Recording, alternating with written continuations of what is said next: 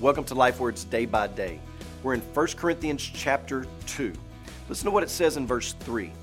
Paul writes, And I was with you in weakness, and in fear, and much trembling. And my speech and my message were not in plausible words of wisdom, but in demonstration of the Spirit and of power, that your faith might not rest in the wisdom of men, but in the power of God. The weakness, fear, and trembling and the demonstration or the proof of the Spirit and power are in direct contrast to the lofty speech, the wisdom, and the plausible words that the world is trying to put forth. One is a product of the God of the world, and the other is from the gimmicks of men. Now, here's a major aspect of this that we must understand. I do not manufacture the weakness, fear, trembling, the proof of the Spirit, or the power.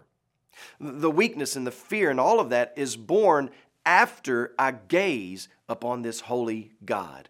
The demonstration of the Spirit and of power is produced in me and through me by God through my submission to His will and way.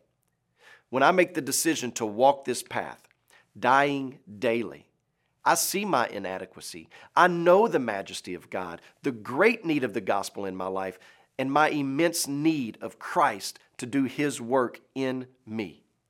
To fear the Lord, to walk in this weakness, to tremble with awe at Christ and His work is the demonstration of the Spirit and power.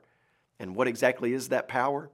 Well, every time power is mentioned in chapter 1 in this context, it's always in relationship to the message, the proclamation of the gospel. So, Paul is not talking miracles here, except the miracle of the Spirit's conviction and conversion of a rebel soul through the bold, clear message of the cross. When I make the exclusive decision to know nothing but Christ, these characteristics and many more will be lived out of my life. So, practically speaking, how do you parent without blowing up, yelling, or being completely indifferent? Well, you decide to know nothing but Christ and Him crucified. You die to your sense of entitlement to be angry, frustrated, or pampered.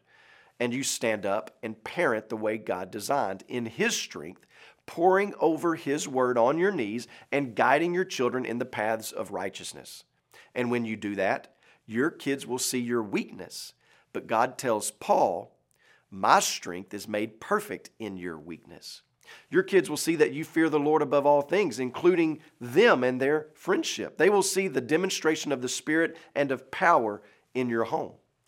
How do you share the gospel with your coworkers?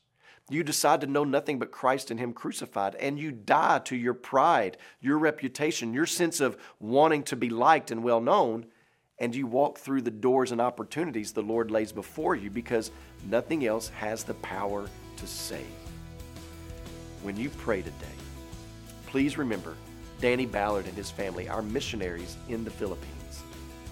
And also remember the Cape Verdean Creole Life Word broadcast that's heard in Cape Verde.